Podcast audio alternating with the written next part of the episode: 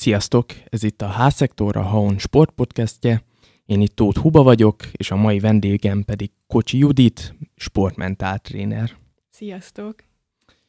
Hát lesz szó, itt szó játékvezetőkről, egyéni és ö, csapat sportokról, de előtte beszéljünk magáról, a sportmentál trénerségről, hogy, hogy igazából mit is jelent. A sportmentál tréning az egy olyan edzésforma, amelyet fejben végzünk a fizikai edzések mellett, és ennek a központjában az áll, hogyha valakinek van valamilyen fejlesztendő területe, vagy egy kicsit gyengébb oldala, azt erősítjük. Tehát ilyen jellemző dolgok szoktak lenni, hogy valakinek nincs megfelelő önbizalma, vagy nem tud megfelelően kommunikálni az edzőjével, csapattársaival, vagy ö, nem is tudja, hogy hogy hozza magát olyan állapotba mentálisan, hogy, ö, hogy a teljesítménye maximumát tudja kihozni magából, vagy ö, szétesik fejben, nem tud fókuszálni, uh-huh. tehát ilyesmi uh-huh. dolgokra kell gondolni. És akkor ö, hát ezek egy általában ilyen egyéni beszélgetések, és akkor ö, feltérképezzük, hogy hogy lehet itt megoldást találni. Vannak konkrét eszközök, technikák, amiket tanítok nekik, vagy ö, tudok nekik mutatni, és akkor ezeknek a begyakorlásával utána egyénileg képes lesz kezelni a számára problémás helyzeteket. Hogyan lehet egy ilyen képzést elvégezni, vagy ö, igazából mit kell hozzá ö, végezni, hogy, hogy aztán később a tanultakat gyakorlatban is tud alkalmazni? Én Kenyeres Andrásnál tanultam, ő a, szerintem az ország első számú sportmentál trénere, neki van erre egy ilyen képzési rendszere, Um, van egy felvételi elbeszélgetés, akkor ő meglátja, hogy valaki alkalmas-e vagy sem, tehát Andrásnak ilyen pszichológiai összeköttetései is vannak, és ö, amennyiben alkalmas a jelölt, akkor ez egy ö, több nagyon-nagyon intenzív tanfolyam, és ö, ennek van első, második része, amit ö, el lehet végezni, és akkor ö, hát utána megyünk a mély vízbe. És te ezt mikor végezted el, és ö, mióta segítesz a sportolókon?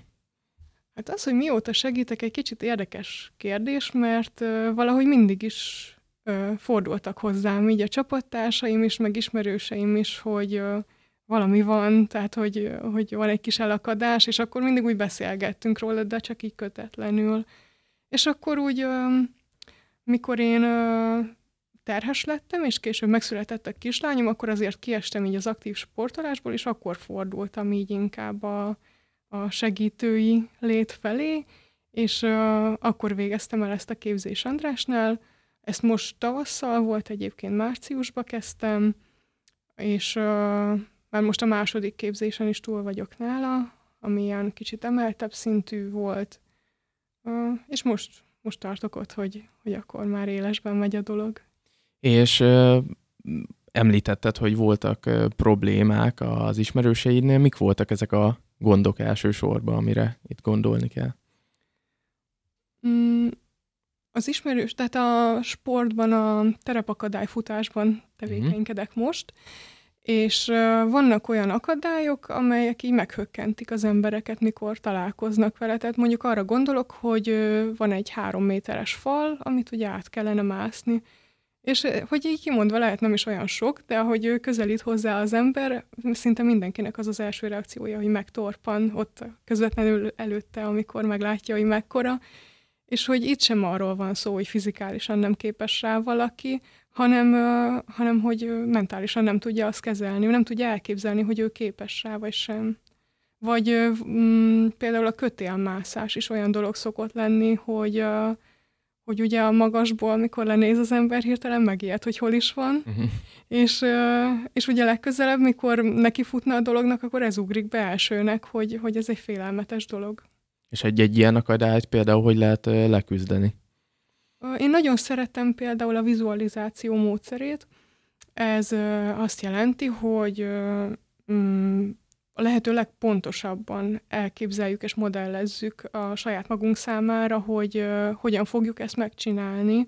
És ö, nagyon érdekes az agy, mert ö, ugyanazok az idegpályák aktívak, amikor valaki elképzeli, hogy hogy csinálja meg, mint amikor valójában csinálja. Tehát gyakorlatilag az agynak már ö, úgy fogja, vagy az agy úgy fogja értelmezni, hogy ö, ez be van gyakorolva, ezt már megcsináltam sokszor, és mikor a valóságban is oda jut az illető, akkor nem, nem ez a félelemérzet lesz rajta úrá, hanem a, az fog benne dolgozni, hogy ezt már megcsináltam százszor, ez a száz egyedik, menni fog. És már hogyha így mondtad, hogy terepfutás, igazából ami felmerülhet bennünk kérdés, hogy, hogy ez akkor nem csak profi sportolóknak, hanem mellette amatőr sportolóknak, és mindenkinek kell egy kis gyakorlat. Így van, igen. Korábban szerintem csak a profi sportolóknak volt ez hozzáférhető. Tehát például tudom, hogy aki olimpikon, neki van lehetősége ott a Testnevelés Tudományi Egyetemen is a sportpszichológiai tanszéken segítséget kérni, de tehát mostantól ez bárki számára hozzáférhető, és ez szerintem hatalmas előny a versenytársakkal szemben. És egyébként mennyi, mennyire elterjedt ez itt, akár Magyarországon, akár az országon kívül? Hát itt Magyarországon nem igazán. Itt, Igen, ez az én tapasztalatom is. nem, nem ismerik, és hogyha találkoznak is vele, hogy egy kicsit olyan ellenállásba ütközik a dolog, hogy akkor mégis ez miért, meg hogy ez biztos csak annak kell, aki gyenge, vagy... És mi lehet ennek az oka? Hát ez jó kérdés. Szerintem ö, alapvetően, hogyha újdonsággal találkozunk, akkor egy kicsit óvatosan közelítünk hozzá, mm. és így talán ez. De ez az újdonság mégis jó. Ez jó, szerintem ez csak az előnyére válhat mindenkinek. És a, hogyha a többi országot nézzük, egyébként mennyire elterjedt? Sokkal jobban, tehát így, hogy sportmentál tréning, főleg német nyelvterületen mm. használják. Mondjuk Egyesült Államokban, Angliában inkább ilyen teljesítménytréning, vagy teljesítmény coaching néven fut ez a dolog, és ott szerintem ott sokkal ismertebb. És itt az országban egyébként ez mikor indult ez a képzés először, vagy, vagy, vagy mennyi, mennyien vagytok így körülbelül? Hűha.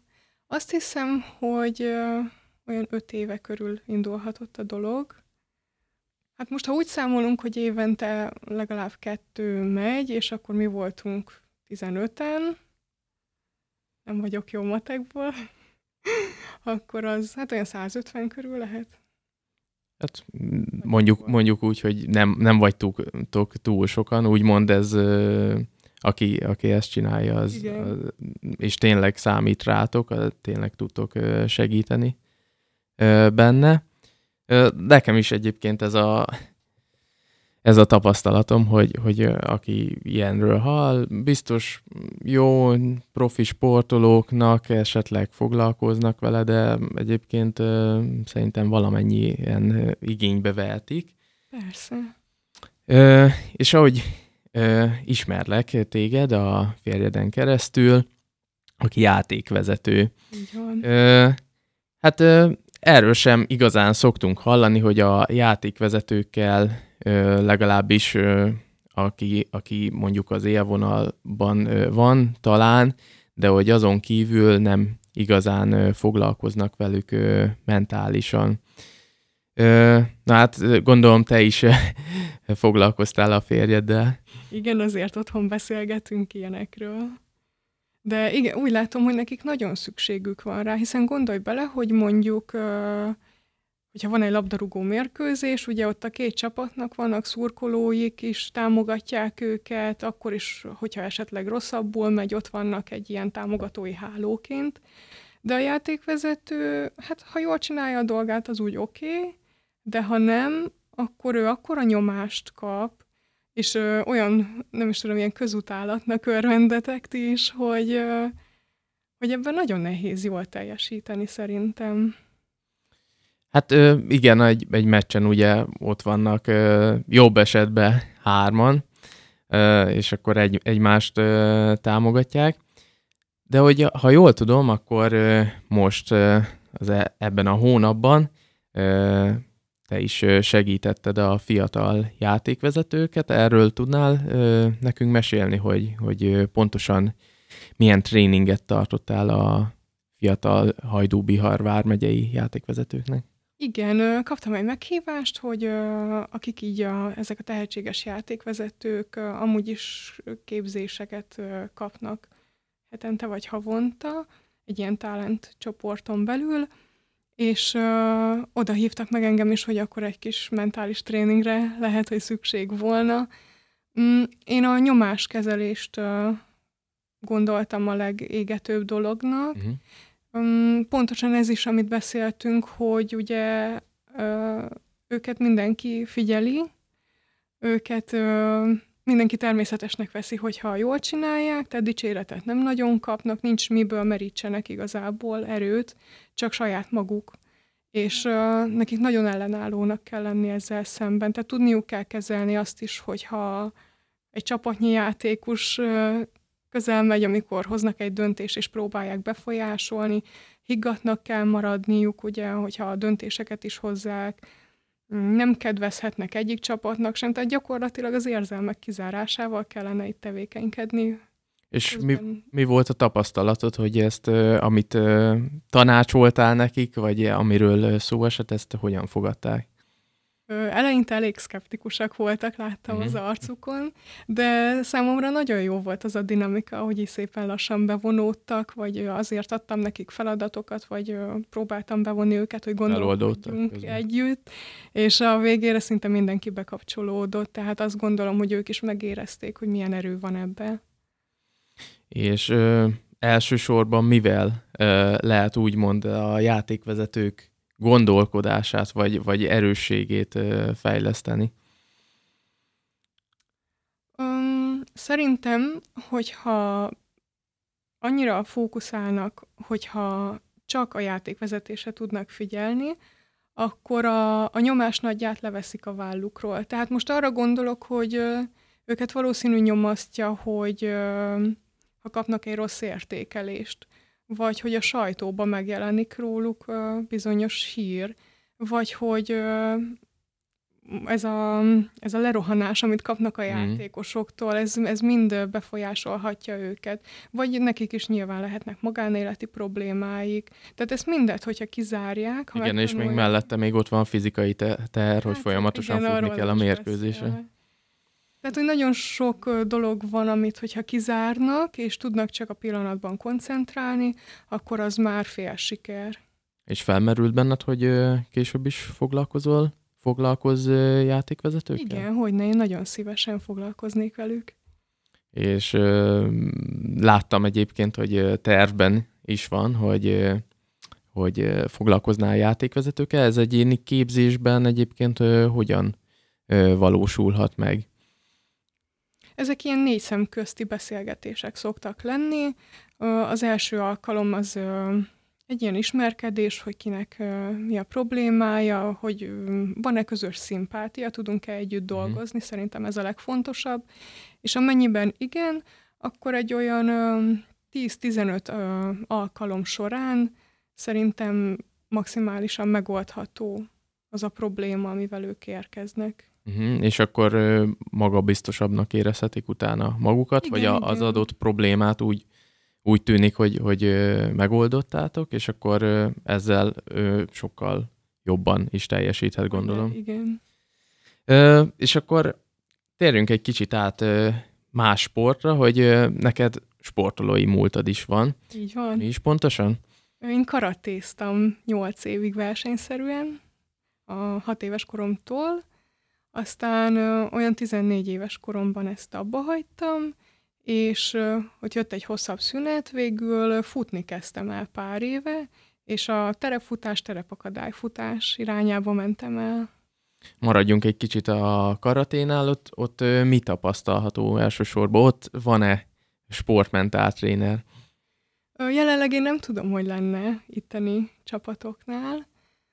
Mm, egyébként lehet, hogy van tehát mondjuk külföldön szerintem biztos, hogy foglalkoznak ezzel, itt Hajdúbiharban nem tudok róla, de egyébként igény azt, azt gondolom lenne rá, hiszen ott nagyon élesen kijön az, hogy edzésen nem tudják begyakorolni azt a versenyszituációt, mhm. amiben ők ott vannak egy-egy, egy-egy mérkőzésen, annak minden negatívumával együtt, illetve itt Szerintem ez a legfontosabb a, a kontaktsportokban, hogy a, az ellenfél milyen hatással van ránk, vagy mi milyen hatással vagyunk az ellenfélre.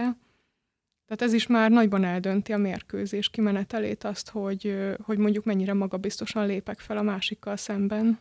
És te, mikor annak idején sportoltál, akkor is ennyire céltudatosan gondolkodtál, vagy, vagy neked is szükséged lett volna arra, hogy valaki egyébként segítsen?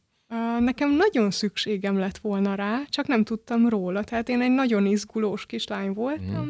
aki edzésen tök ügyes volt, és amikor jött ez a versenyszituáció, akkor nagyon stresszeltem. És hát konkrétan olyan szinten, hogy már napokkal előtte az alvással gond volt, az evéssel gond volt, és akkor még a verseny napján is tehát teljesen leblokkoltam, mikor, mikor a mérkőzés lett volna, Főleg, hogyha egy olyan ellenfélel voltam szembe, aki így ledominált, akkor abszolút tehetetlennek éreztem magam. És most, most így felnőtt fejjel szeretnék az ilyen sportolóknak segíteni, hogy... Mit, mondál a, mit mondanál most a régi énednek? Hát, hogy ez nem egy vonat, amire így fel kell ülni, és akkor elvisz ez a stressz, hanem hogy, hogy ezt mi irányítjuk és hogy, hogy ezen igenis van fogás, lehet rajta fogást találni, csak, csak gyakorolni kell. Mondanál pár módszert, hogy, hogy aki esetleg ilyen, ilyennel küzd, ilyen stresszel, az elsősorban mikkel dolgozható, hogy kevésbé jelenjen meg? Hát én már előtte elkezdeném, Mm, szerintem a legjobbak ezek a meditációs technikák, autogén, autogén tréning, vagy ez a progresszív izomlazításos relaxáció, ami így hosszú távon is csökkenti ezt a stressz szintet, Hát ott élesben a verseny napján szerintem a légzés technikák a legjobbak. Tehát van ez, mikor kontrollálom és figyelem a légzésem, hogy négy másodpercig beszívom a levegőt, négy másodpercig bent tartom, négy másodpercig kifújom, és aztán megint tartom. Tehát, hogyha ebből csinálunk, nem tudom én, 12-13 kört, az azonnali pulzuslevitelt eredményez, és akkor így meg is nyugszik az illető. Mm, és egyébként, hogy futókkal is foglalkozol, Igen. Ott is ugyanez tapasztalható, vagy ott megint más ö, speciális dolgokkal is találkozhatunk? Hát ott más, ö, főleg hosszú távfutókkal szoktam foglalkozni, vagy ultrafutókkal. Ö, ott a leggyakoribb az, hogy ö, azért megjelenik a fájdalom.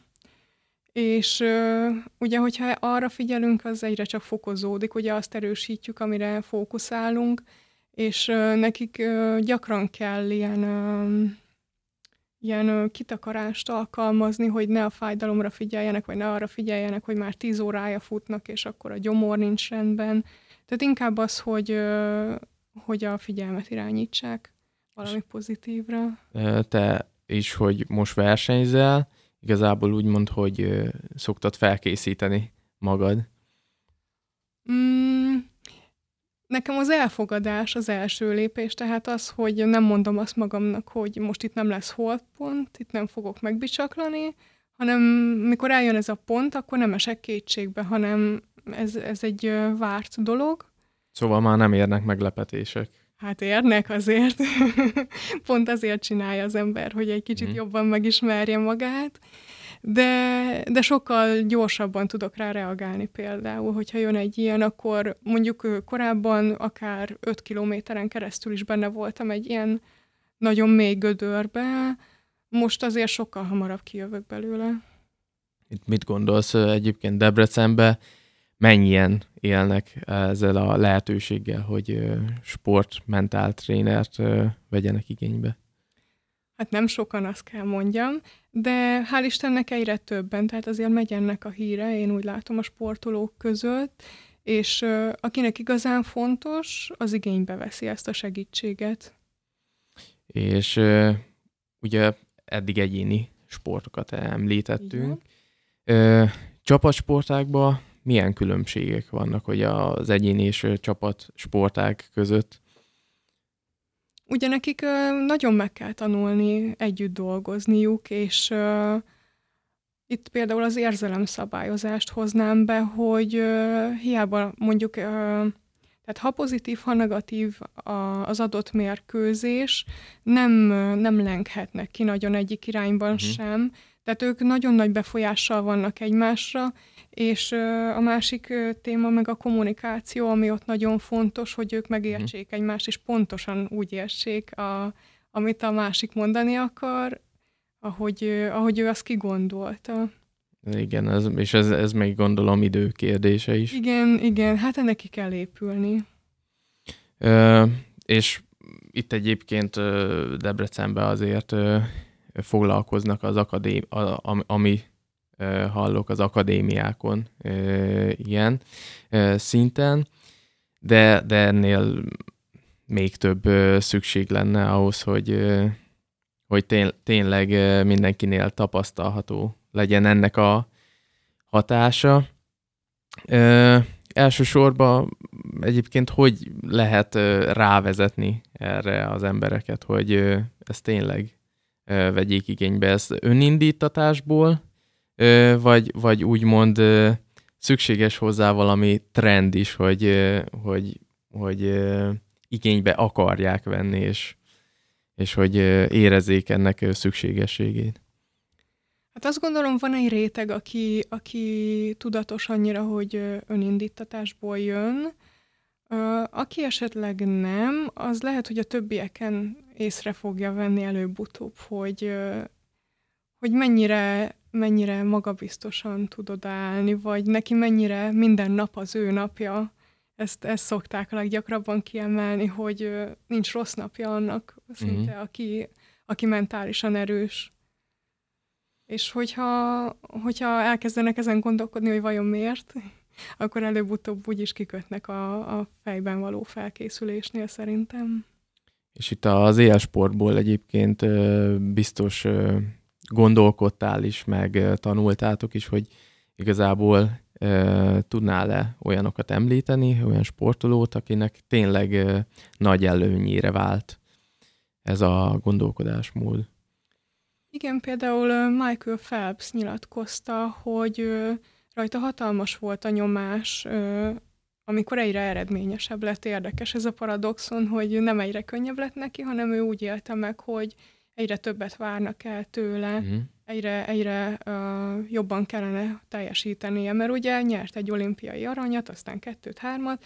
Igen, aztán folyamatosan nyerte a versenyeket. Igen, igen, és hogy utána, utána az, azért ez lett a normális, hogy ő mindent megnyer. És ez tényleg normális? Nem, nem. Nem, hát nyilván ö, neki az ott egy jó szériája volt, és ugye utána azt kezelnie kellett, hogy, ö, hogy a csúcs után is vannak dolgok. És ez úgy mond egyenesen, arányosan is nő, hogy ö, amint jönnek a sikerek, mentálisan még inkább rá kell dolgozni? Azt gondolom, hogy ezt egy kicsit mindenki máshogy éli Egyénenként meg. függ. Változó. Van, akit egyébként pont az nyomaszt, amikor ott van rengeteg sztársportoló, és hogy ő az egyedüli, aki még mondjuk nem világbajnok.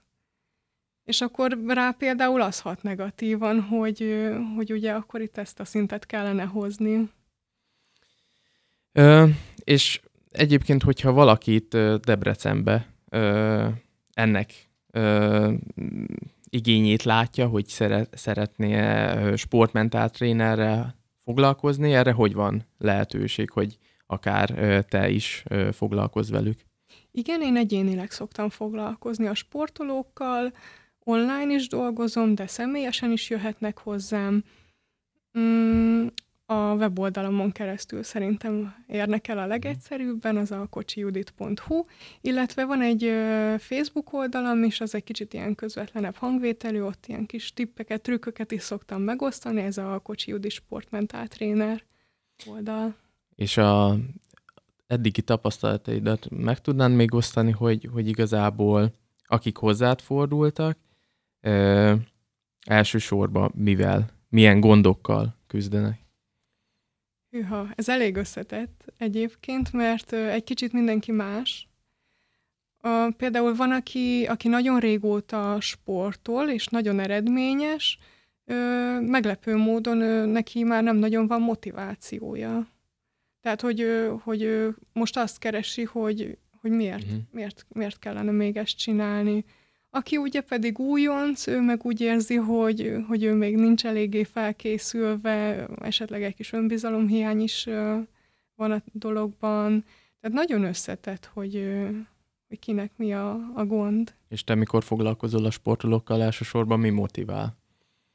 Uh, hát a személyes indítatás, tehát amikor, amikor a verseny stressz jön, abban tudok a leginkább segíteni, azt érzem át én is a legjobban, hogy, hogy azt hogyan kezeljük.